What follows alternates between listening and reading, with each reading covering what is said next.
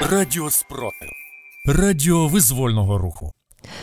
Вітаю студія Радіо Спротив. Працює Єва Френдліх. Сьогодні 10 січня, 321 день повномасштабної війни, коли Україна захищає себе та весь цивілізований світ від російської агресії.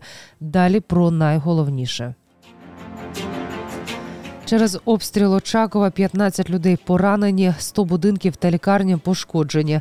За тиждень в лікарню в Лисичанську доставили до 300 російських окупантів. На тимчасово окупованих територіях загарбники продовжують мобілізовувати населення. На Донеччині ворог наступає на трьох напрямках і зазнає втрат під Херсоном. За даними генштабу, за добу 9 січня противник завдав 8 ракетних і 31 авіаційний удар. 63 рази обстріляв з ракетних систем залпового вогню, в тому числі з цивільної інфраструктури міст Харків, Херсон, Краматорськ Донецької області та Очаків Миколаївської області. Є постраждалі серед мирного населення.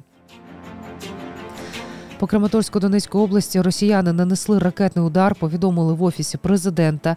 Росіяни влучили у проїжджу частину та автомобіль з людьми. Двоє осіб, які перебували в автівці, загинули. Російська Федерація обстріляла Дніпропетровську область з градів, пошкоджені будинки та кафе. Тривога в області тривала 9 годин. Нікопольський район обстріляли двічі, а в Марганецьку громаду прилетіло понад 30 смертоносних снарядів. Люди не постраждали. Є руйнування, пошкоджені будинки та кафе. Наслідки ще з'ясовуються. Додав голова ОВА Валентин Резніченко. 15 людей отримали поранення та 100 будинків, автомобілі, лікарні, підприємства та установи пошкоджено через обстріл російських окупантів Очакова на Миколаївщині. Про це повідомили в офісі генпрокурора. Нагадаю, вчора в день 9 січня збройні сили Російської Федерації вчергово обстріляли Очаків Миколаївської області. За добу 9 січня російська армія 46 разів обстріляла Херсонщину, 14 разів. Сам Херсон. Дві людини загинуло, дві отримали поранення. Перший заступник голови облради Юрій Соболевський про це повідомив. За наявною інформацією Генерального штабу збройних сил України в населеному пункті Нижні Сірогози Херсонської області, так звана прокуратура окупаційної влади з 9 січня поточного року розпочала роботу з так званої націоналізації місцевих підприємств. Вчора ввечері росіяни вчергово обстріляли Херсон. Снаряд впад просто на перехресті житлового кварталу. Повідомили в офісі президента. Через влучання снаряда почалася пожежа в приватному житловому будинку. Загинула одна людина. Після обстрілів росіянами одного зі звільнених населених пунктів Луганщини двоє цивільних загинуло, ще двоє поранено. Про це повідомив голова Луганської ОВА Сергій Гадай. Він додав, що вдається потроху деокуповувати територію в бік Креміної. За останній тиждень боїв в лікарню в тимчасово окупованому Лисичанську окупанти доставили близько 300 російських військових. Про це повідомляє Генеральний штаб збройних сил України. До лікарні в Новотроїцькому Херсонської області за перший тиждень 2023 року привезли близько 120 росіян.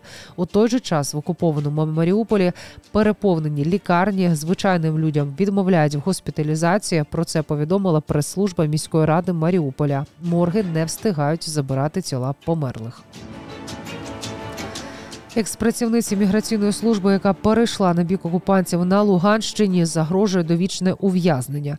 Про це повідомили в ДБР. За даними слідства, після захоплення росіянами населених пунктів Сватівського району на Луганщині, колишня співробітниця міграційної служби почала працювати у так званому Міловському районному відділі внутрішніх справ МВС, так званої ЛНР.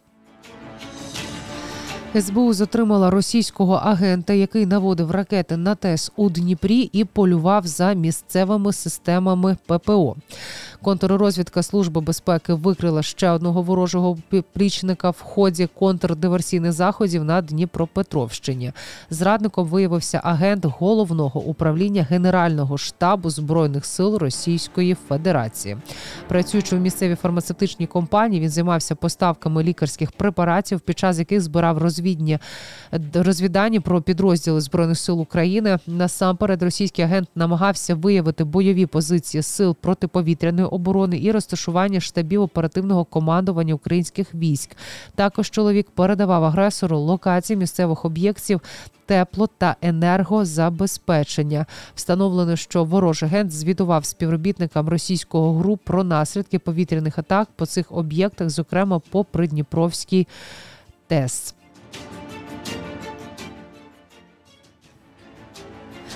Російські війська розпочали потужний штурм Соледара після того, як їм не вдалося окупувати місто. Повідомляє заступниця міністра оборони України Ганна Маляр. Ворог наступає буквально по трупах своїх солдатів, масовно масовано застосовує артилерію, системи залпового вогню та міномети, накриваючи вогнем навіть власних бійців. Написала Маляр. Жорстокі бої продовжуються прямо зараз. Проте наші захисники мужньо тримають і захищають кожен метр рідної землі. На тимчасово окупованих територіях України росіяни продовжують мобілізацію місцевого населення. Про це повідомляє Генеральний штаб збройних сил України. Так, у Горлівці Донецької області 6 січня цього року в ході чергового рейту мобілізовано до 30 осіб.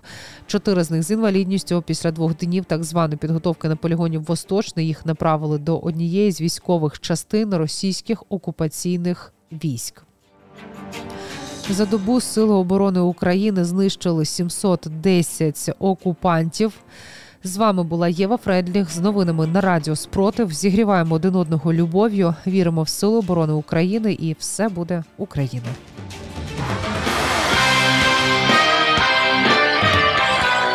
Радіо спротив. Радіо визвольного руху.